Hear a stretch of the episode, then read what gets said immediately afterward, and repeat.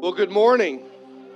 Glad you're here this morning. Today we are continuing in our study on grace. We've been talking about grace the last couple of weeks, and, and I kind of want to remind you how we define grace. And so if you've never heard that definition, I want you to kind of maybe write it down.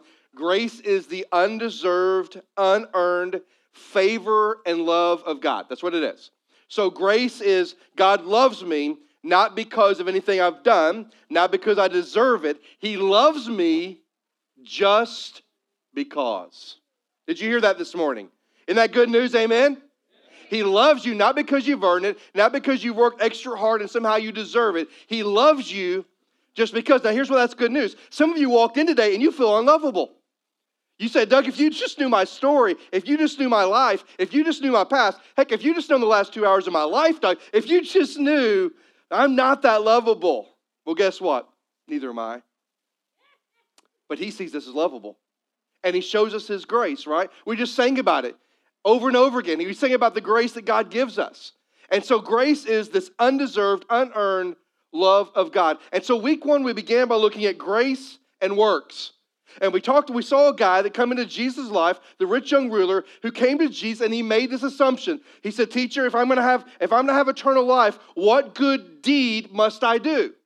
So this guy comes to Jesus with a probably a correct assumption by the world's standards, because in the world, if you're going to succeed, if you're going to climb the ladder, if you're going to have more, what does it require? Performance, right? It requires you working harder, doing more, working longer. It, it requires a performance in you. So he comes to Jesus with that mindset. And Jesus goes, it's not about a good deed. It's about a good person.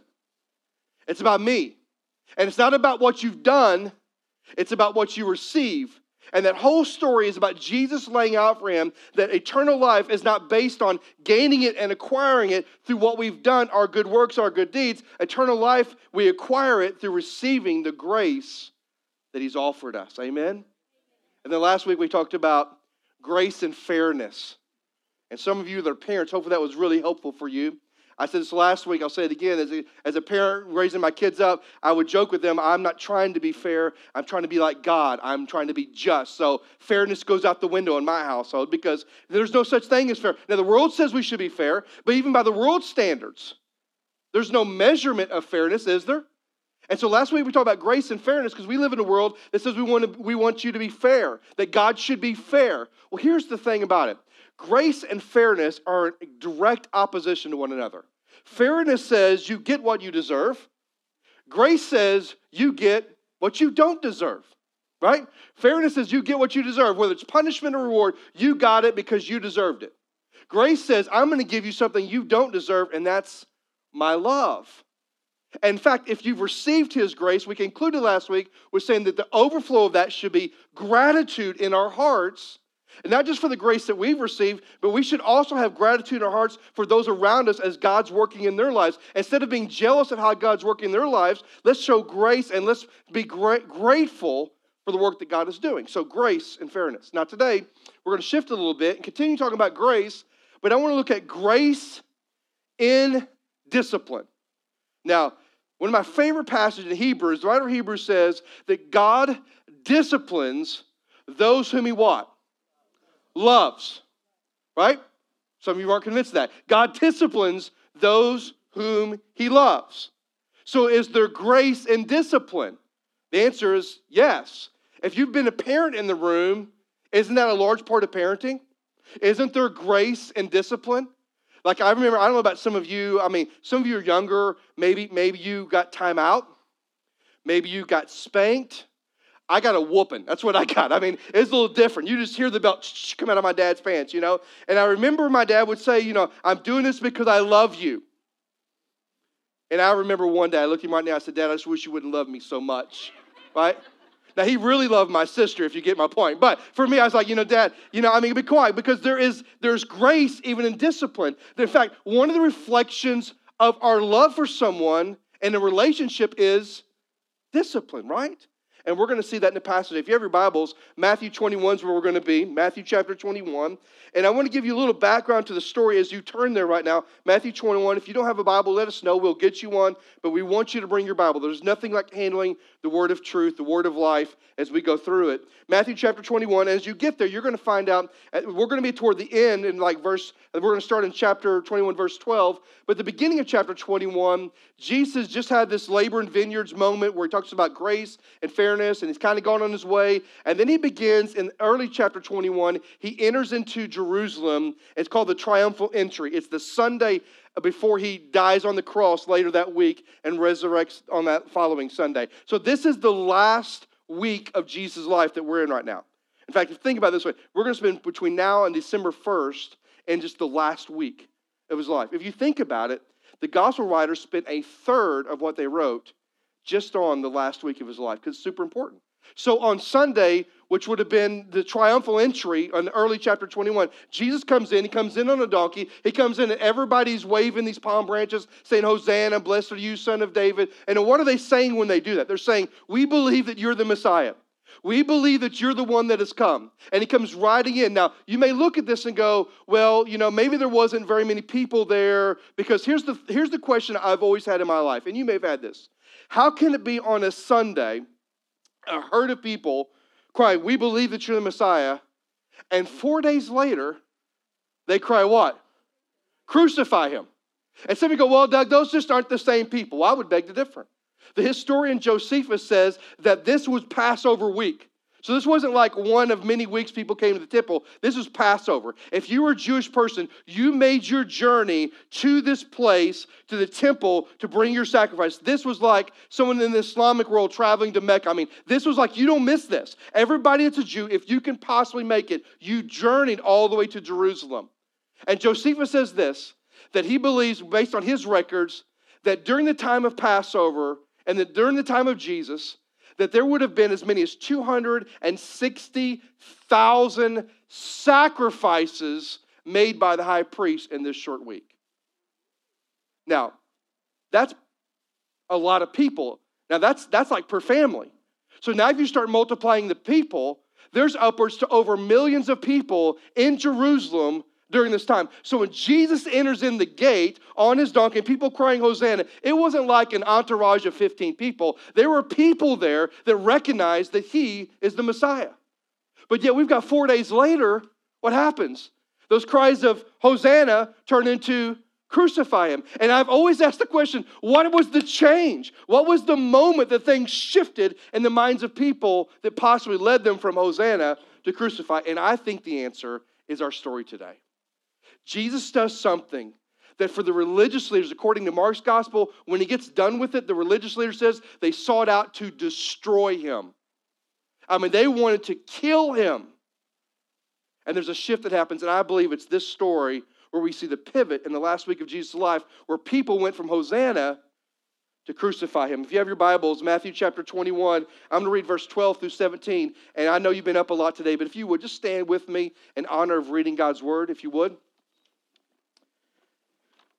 Chapter twenty-one, verse twelve says this, and Jesus entered the temple, and he drove out all who sold and bought in the temple, and he overturned the tables of the money changers and the seats of those who sold pigeons.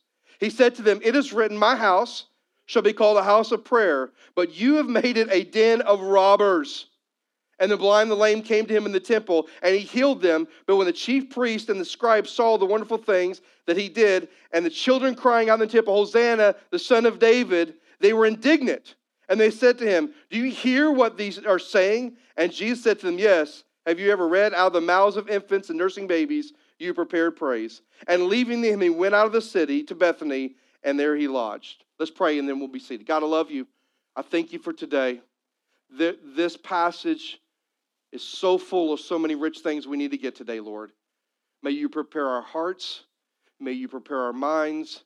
But may you prepare our spirits to receive your word today. For it's in your name we pray.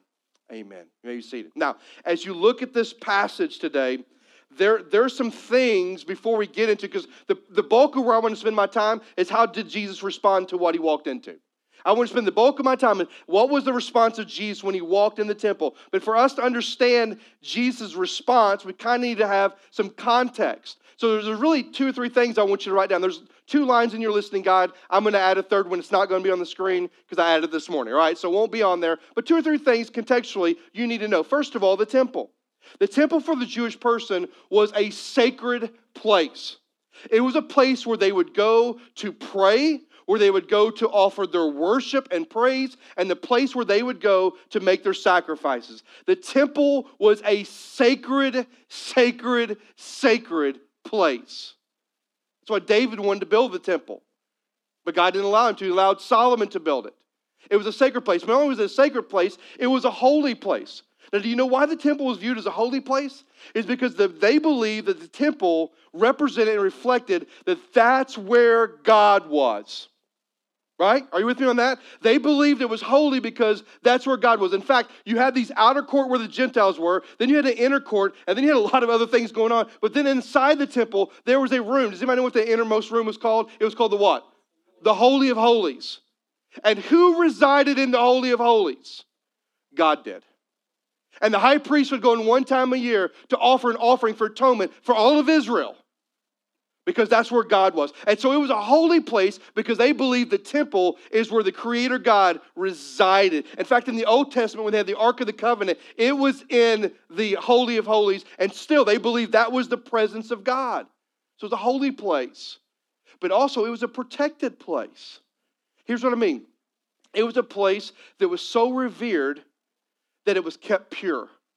If you were to go back in the Old Testament, and we're not going to do this, but if you were to go back, there are so many things they had to do. I mean, we, you know, in, in America, we've lost the art of hand washing, right? But for us, it's all about sanitary stuff. But in this day, I mean, they washed and washed and washed and washed. I mean, the ceremonial cleansing in the temple, to get into the temple, and once you were in the temple, all the ceremonial cleansing. Why did they do that? Because they wanted those who entered the presence of God to be pure of heart and pure of body. And what your purity on the outside reflect the purity on the inside. And so the temple was sacred. It was holy, but it was also protected. So you need to know that about the temple. Now, also you saw in the story a group called the money changers, the second one, the money changers, right?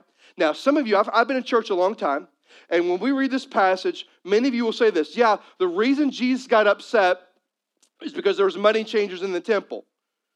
That's wrong. It was okay. Money changers were crucially important to the time when people would come for Passover. Here's why they were important. They would sit up outside in the Gentile court, because they couldn't go into the Jewish court because they weren't. They would sit up in the Gentile court, which is the outer court. And if you had come into that week, there's two things that everybody had to do, especially if you were Jew. You had to pay a half a shekel, which sounds like a lot of money, right? But it was two days' wages, a half a shekel for the temple tax. And then if you didn't bring an animal with you to sacrifice, you had to buy one from a vendor. Now, here's the thing about it. You say, well, Doug, well, didn't everybody bring one? Well, think about it. If you're traveling from a long ways off, you can't, you, if you get a, a, a, a unblemished dove or pigeon, that was for those who were poor. And if you could bring an a, unspotted, a unblemished lamb for those kind of middle class, and if you're really rich, it was like the bull. I mean, if you could bring them and you had to travel hundreds of miles to get to Jerusalem, by the time you got the animal there, guess what? They're no longer blemished. They're dead, right? Because they couldn't make the journey with you. So if you came from a long ways off, you would have to buy an animal within the temple there. And so these money changers, here's what they would do. The reason they were so important is once you showed up, you had to pay your half a shekel temple tax. If you had to buy a, a sacrifice, you did that. But here's the problem. They dealt in Roman currency. And Roman currency was not allowed in the temple. You couldn't bring it into the temple. So they had to exchange their Roman currency for what was called Tyrian money, which was what we call the shekel. That's how they exchanged it. But here's where the problem was. People were coming in and bringing, let's say, one hundred dollars worth of Roman coins, and you would expect somewhat of one hundred dollars worth of shekels back, would you not? Are you with me on this?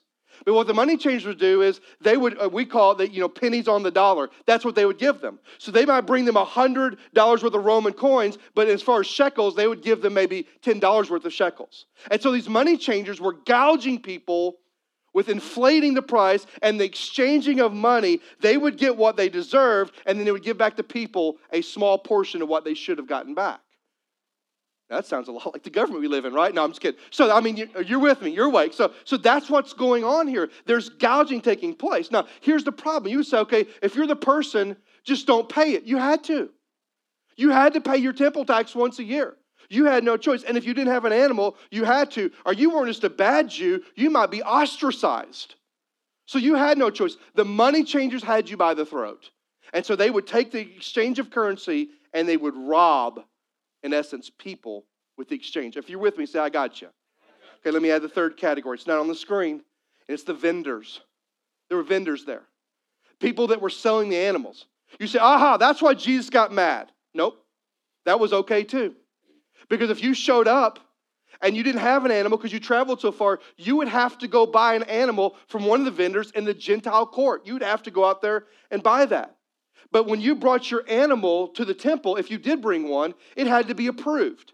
Now, the one who approved it was the high priest and all his other priests. They would approve any animal, whether it was acceptable or not. And here's where Josephus says the scam came in. Because the high priest was in cahoots with all the vendors. And so when they would bring an animal in to have it offered as a sacrifice, the high priest and his, the priests were the ones that decided whether it was acceptable or not. And they would say, no, no, no, this is not acceptable. You have to go buy it from a vendor because that's not acceptable to God. Well, guess who got a kickback when they went and bought it from the vendor? The high priest. So the money changers, the vendors, and the high priest and all the priests were lining their pockets. And the people of God were being robbed of their money, and of their privileges. And the, and, and the Gentile people were being robbed of a place to worship. Now, I said all that to say this. That's the scene Jesus walks into. That's when he comes into the temple. That's what's going on. Money changing, robbing people. Vendors and high priests not approving and sending vendors so they can pad their pockets. That's what's going on. So this place that was sacred, this place that was holy, this place that was protected is now a place of corruption. That makes sense? Now let's look back and see, well, how did Jesus respond? Look at me in verse twelve. It says this, and Jesus entered the temple and he drove out all who sold and bought in the temple, and he overturned the tables of the money changers and the seats of those who sold pigeons. Listen, I would love to have been there, wouldn't you? I would, I, you know, I mean, listen, I would have loved to see Jesus walk on water. I would have loved to see Jesus say, Lazarus, come forth, and the dead man. I'd love that. But I'd love him seeing just flipping over tables. I would love to see that Jesus. Wouldn't you like to see that Jesus? You know why? Because you know how he responded? He responded with righteous anger. Jesus was angry. Did he sin? Absolutely not. But his right, there was righteousness in his anger. The righteousness was they had taken what was God's and they totally corrupted it. So he goes in and he's overturning tables. He, in fact, the, the phrase that drove them out, some scholars would say it actually should be translated, chase them out. That he's like running around like a madman in this place going, you're, you're robbing people, you're robbing God, you're robbing people, you're rob-, and he's chasing these people out of the outer courts of the temple area.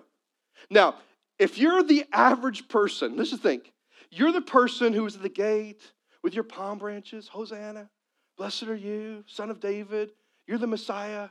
And now you see him acting the way he's acting in the temple. What are you thinking? See, I believe, I believe, this is just Doug's speculation, but I think it's pretty justified because of what Mark tells us. I believe on that day when Jesus and Barabbas stood there, I believe the Pharisees and religious leaders were in the crowd and they were whispering something like this, remember what he did in the temple. Remember what he did in the temple. Because listen, if you claim to be God, which he did, and you go into God's place and you're turning over tables and you're chasing people out, there's probably a moment where people that were following him had a moment of pause, right? Thinking, okay, I've followed you, I've walked with you, I've seen your miracles, I've seen what you've done, but this seems out of sorts for you, and I think I just need to pause for a moment here. See, I think the chief leaders, if you read Mark's gospel, he says, after that, they began seeking to destroy him. I think the day that Barabbas and Jesus stood there, they were circulating the crowd going, just remember the temple. Just remember what he did in the temple. How else could cries of Hosanna change to cries? Crucify him. Because in their eyes, in human eyes, Jesus had gone into the temple and disrupted the very temple that he said that he belonged to. Right? But let me just be very clear about this. For Jesus, It, the time for cleansing had come. And he was going to clean that bad boy out. And you ladies in the room, have a moment like in March where you go through your house and you get disgusted with all the clutter that you have. And you get disgusted with your husband's lack of putting up clothes, and he's not worn that shirt in seventeen years, but he's still got that shirt. And, and your kids have shoes that didn't fit them until five years ago. And I mean, do you ever have that moment, ladies, in March where you go, it's time to clean shop? Any ladies have that moment? Yeah, we have it every week in our house, by the way, so I don't understand that. But it's spring cleaning, right? There's that moment. Well, Jesus walks into the temple. He walks into a place of corruption, and he goes, enough's enough. And there's righteous anger. He's flipping over tables and he's chasing out people out of the temple saying, you have corrupted that which is to be holy and sacred and protected. You are corrupting it.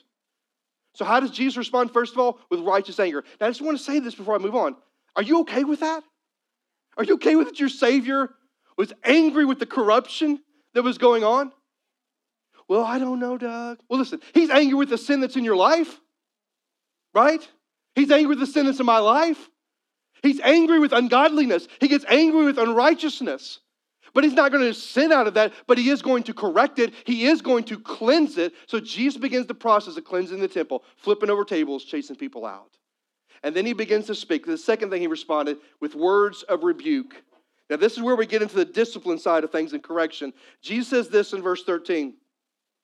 He said to them, it is written that my house should be called a house of prayer, but you make it a den of robbers. Now, this is a pretty pregnant statement. I'm just going to tell you. This is one of those statements that probably pushed the religious leaders over the edge. Let's just leave it up for a moment. He says, my house. First thing I want you to know is Jesus is saying something here that's very, very powerful. The word my is in the first person, which means it's, it's, it's a word of ownership. You remember when your kids were little and they wanted them to share their toys and they would grab it, what do they say? Mine, not yours, mine. That's what Jesus is saying. This is my house, mine, not yours. You are abusing the very place that doesn't belong to you. It's mine and it's my house. That word house means dwelling place. So what Jesus is saying is you have corrupted the place where I dwell. Now, for us, we're like, oh, that's good. No, no, no, it's great. Because he just sent a message to this religious leaders who went into the, the temple, and the high priest would go into the Holy of Holies because that's where the presence of God was. That's where the presence of God dwelled. And Jesus just said this, guess what? Guess who's the one who's been dwelling in there all these years? Me, because I'm God. I mean, this is a statement where Jesus lets all of them know, if there was ever any doubt, this is my house. He didn't say it's God's house. He didn't say it's the Father's house. He said, this is whose house? My house. My place where I dwell, and you're corrupting this whole thing. Now, I'm telling you, for the Jews, they'd have been like, uh-oh. This is, this is like a powerful moment for Jesus. And he says, my house will be called a house of what? Prayer. Now, here's what Jesus is saying. My house should be a place where people come to pursue me. My house should be a place where people come to chase after me, where people come to pray, where people come to praise, where people come to offer as a sacrifice to me. My house should be a place where people come in pursuit of me. Not only that, my house should be known as a place uh, where people come to pursue me. Here's what I mean. My house should not get out in the community that my house is a place of corruption. I don't want my house to be known as a place of immorality. I don't want my house to be known as a place where all the snobs go. I don't want my house to be known as a place where only these clique of people can come. My house is a place that should be a house of prayer, a place where people pursue me and chase after me. And to be known for that. Not known for cliques, not known for corruption, not known for immorality, but known as a place where people can come seeking me. My house is to be called a house of what? Prayer. A place where people come pursue him. But listen, a place for everyone. Now I want you to notice something that we sometimes forget. Did you know in the temple there was the court where the Jewish people went to offer sacrifices, but then there was an outer court called the Gentile court? Do you know who the Gentiles are? Everybody who's not a Jew, right? And even in the temple, there was a place for them to have worship. But what had happened was these money changers and these vendors had robbed the Jewish people financially of being able to go into the temple and do what they need to do. And they had robbed the Gentiles of a place to really worship. They had so made this a place of commerce that when Jesus walked in, I mean, the Gentile people had no real place. I mean, this is like a five-acre area. And they had no place to worship, which was designed for them. And so Jesus says, listen, first of all, this is my house. It belongs to me, not you. You have corrupted something that belongs to me, not you. And it's going to be known as a house of prayer, a place where people pursue me, a place where people chase after me, a place for all people. That's what my house is going to be known for. But you have made it a den of robbers.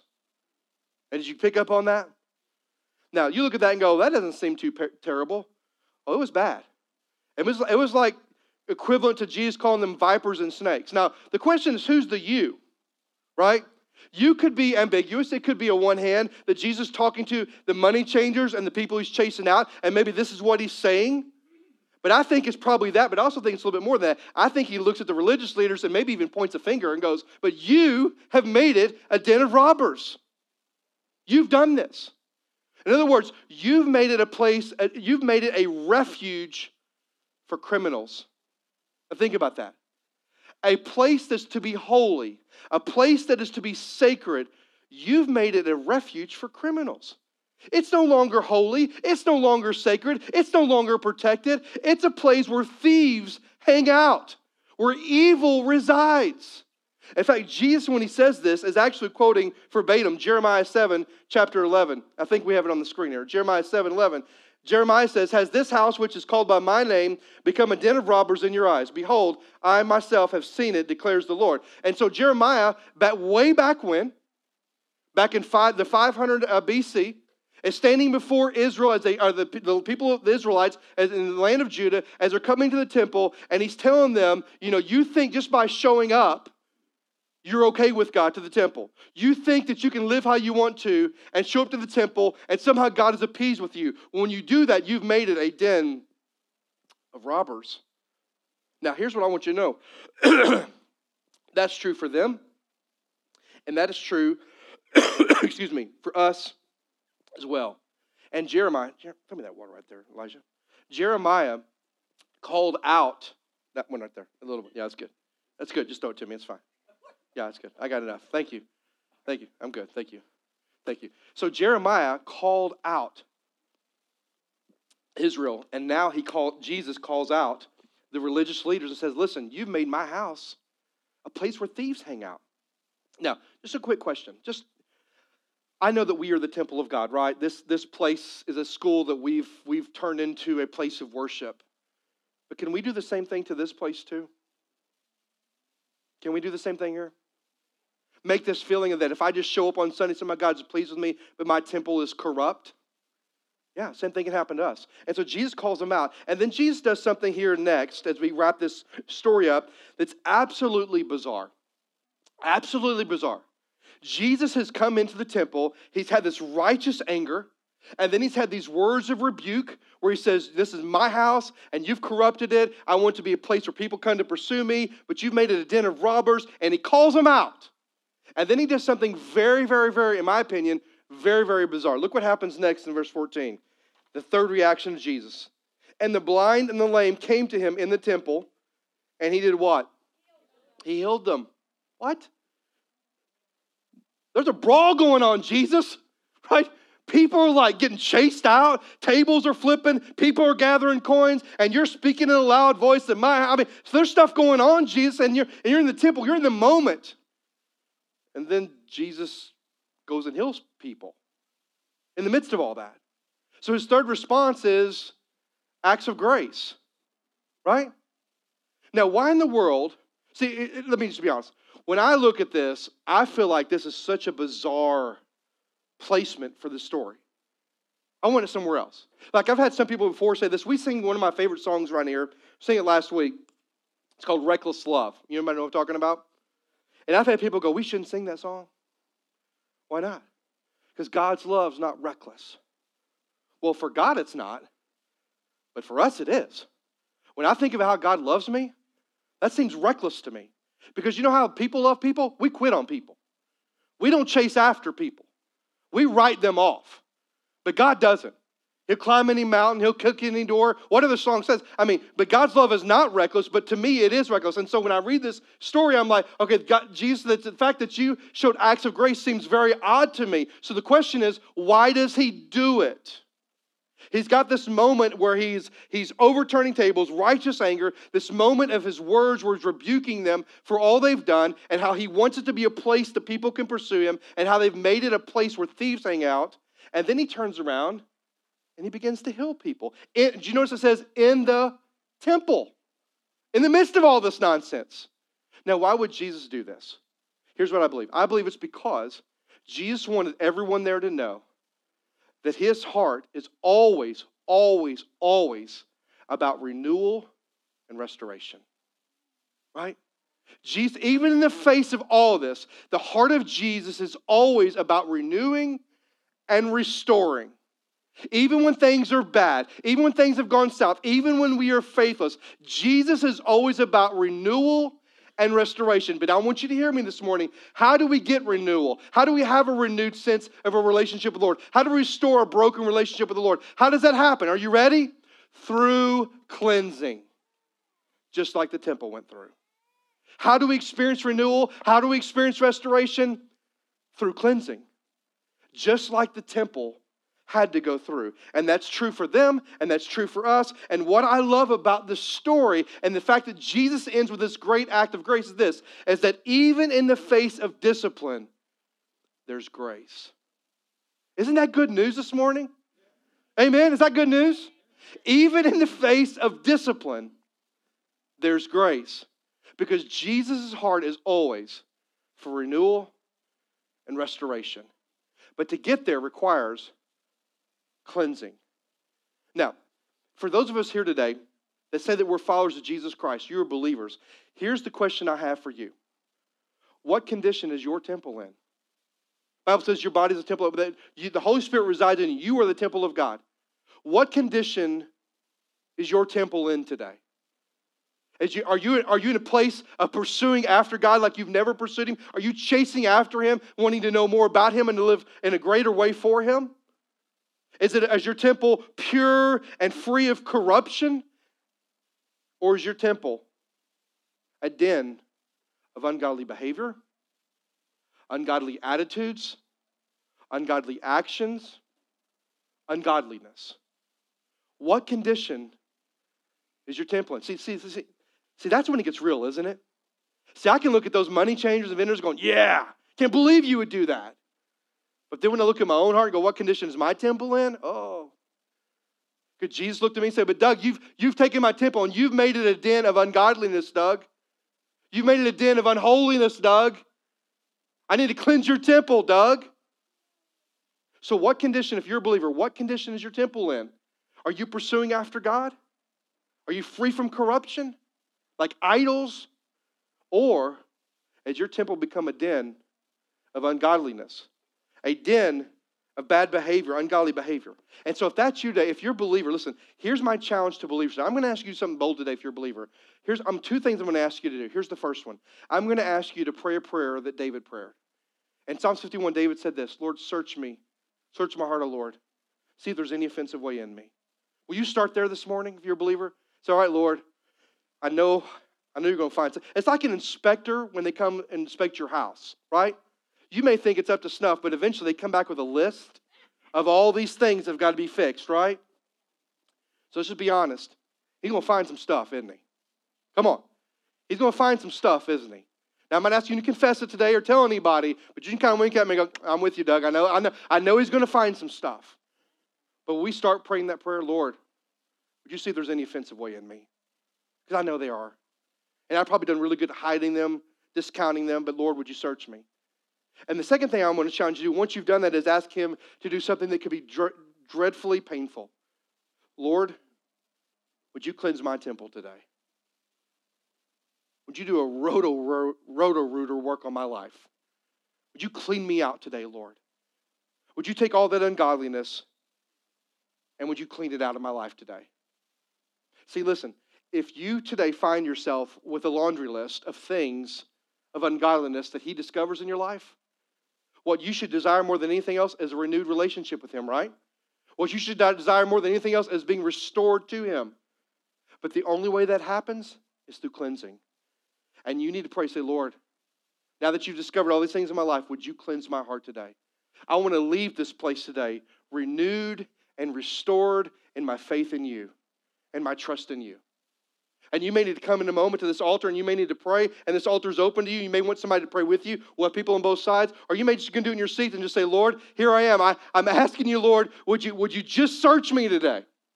And Lord, I'm asking, once you search me and you find these things, would you begin the cleansing process? Would you do that spring cleaning in August in my life today so that I can be renewed and restored to you? And then if you're here today and you don't have a personal relationship with Christ, can I tell you the kind of cleansing you need is not a spring cleaning. You need the kind of cleansing for salvation. You need your sins washed away. The Bible says without the shedding of blood, there can be no forgiveness of sin. And if you're here today and you have never trusted Jesus as your Savior, there's only one path, only one way to enter into to heaven. And that's by receiving the grace, the love of God, and putting your faith in Christ. Paul says, for I've been saved by grace through faith. And that needs to be your story. How do I do that, Doug? Well, it's as simple as this. It's just acknowledging the Lord, I know that I'm a sinner. I know that I've rebelled against you. And I surrender my life to you, Lord Jesus, today, and invite you in to be the boss and the master of my life. I receive your grace today. And if you will do that, your name will be written in the Lamb's Book of Life. And you will have an eternal life here that leads you to heaven there. If you've never done that today, today would be a great moment for you to do it. You can acknowledge that you've done it on your card. I'll be right here. Would love to talk to you. But don't let this day slip away. So I'm going to ask you to do. I'm going to ask everybody to stand with me if you would. Everybody stand. As you stand, I'm going to ask you every head, head uh, bowed, every eye closed.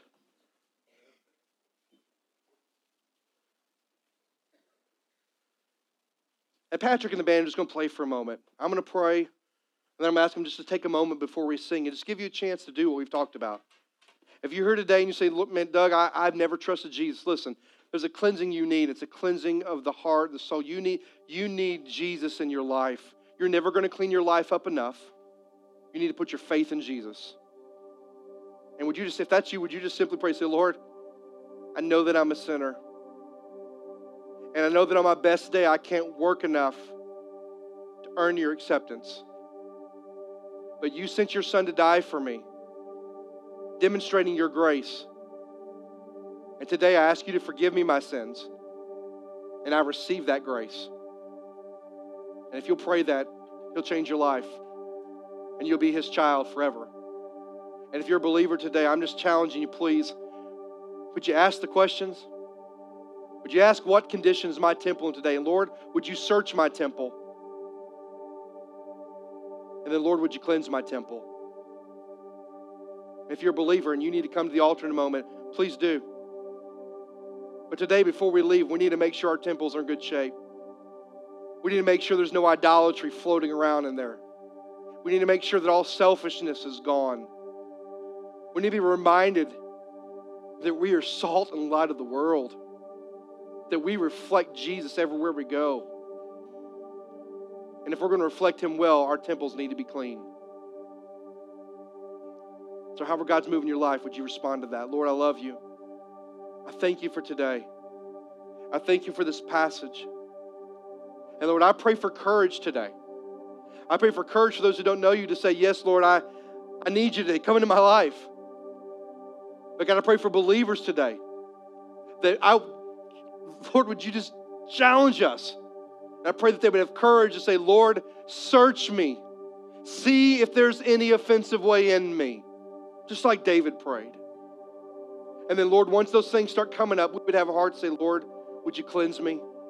Because, Lord, more, what I want more than anything else is I want to have a new, renewed relationship with you. I want to have a restored relationship with you. I want to be the salt and light you've called me to be.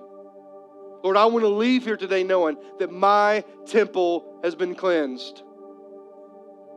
So, God, when you give us the courage to say those things, and may you work only as you can. May you and your Holy Spirit fall fresh on this place.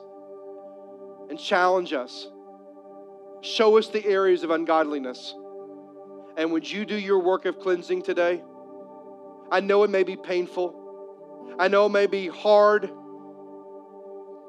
but it's a requirement for us to be more like you. So God, have your way with us today. For it's in your precious and your holy Son's name we pray. Amen. I'm asking you to just, just take a moment. Just pray. Challenge you with those two things. If you want to come pray at the altar, I'm, it's open. I'm going to ask if I get a couple of our, uh, maybe Don and Terry over here and Randy over here. If you need somebody to pray with you, they would love to pray with you. If you want to come pray, just come to the altar. But just take a moment before we sing. And just take that challenge and say, Lord, check my temple. And then I dare you to say, Lord, cleanse my temple. And then the band will lead us and you continue to respond.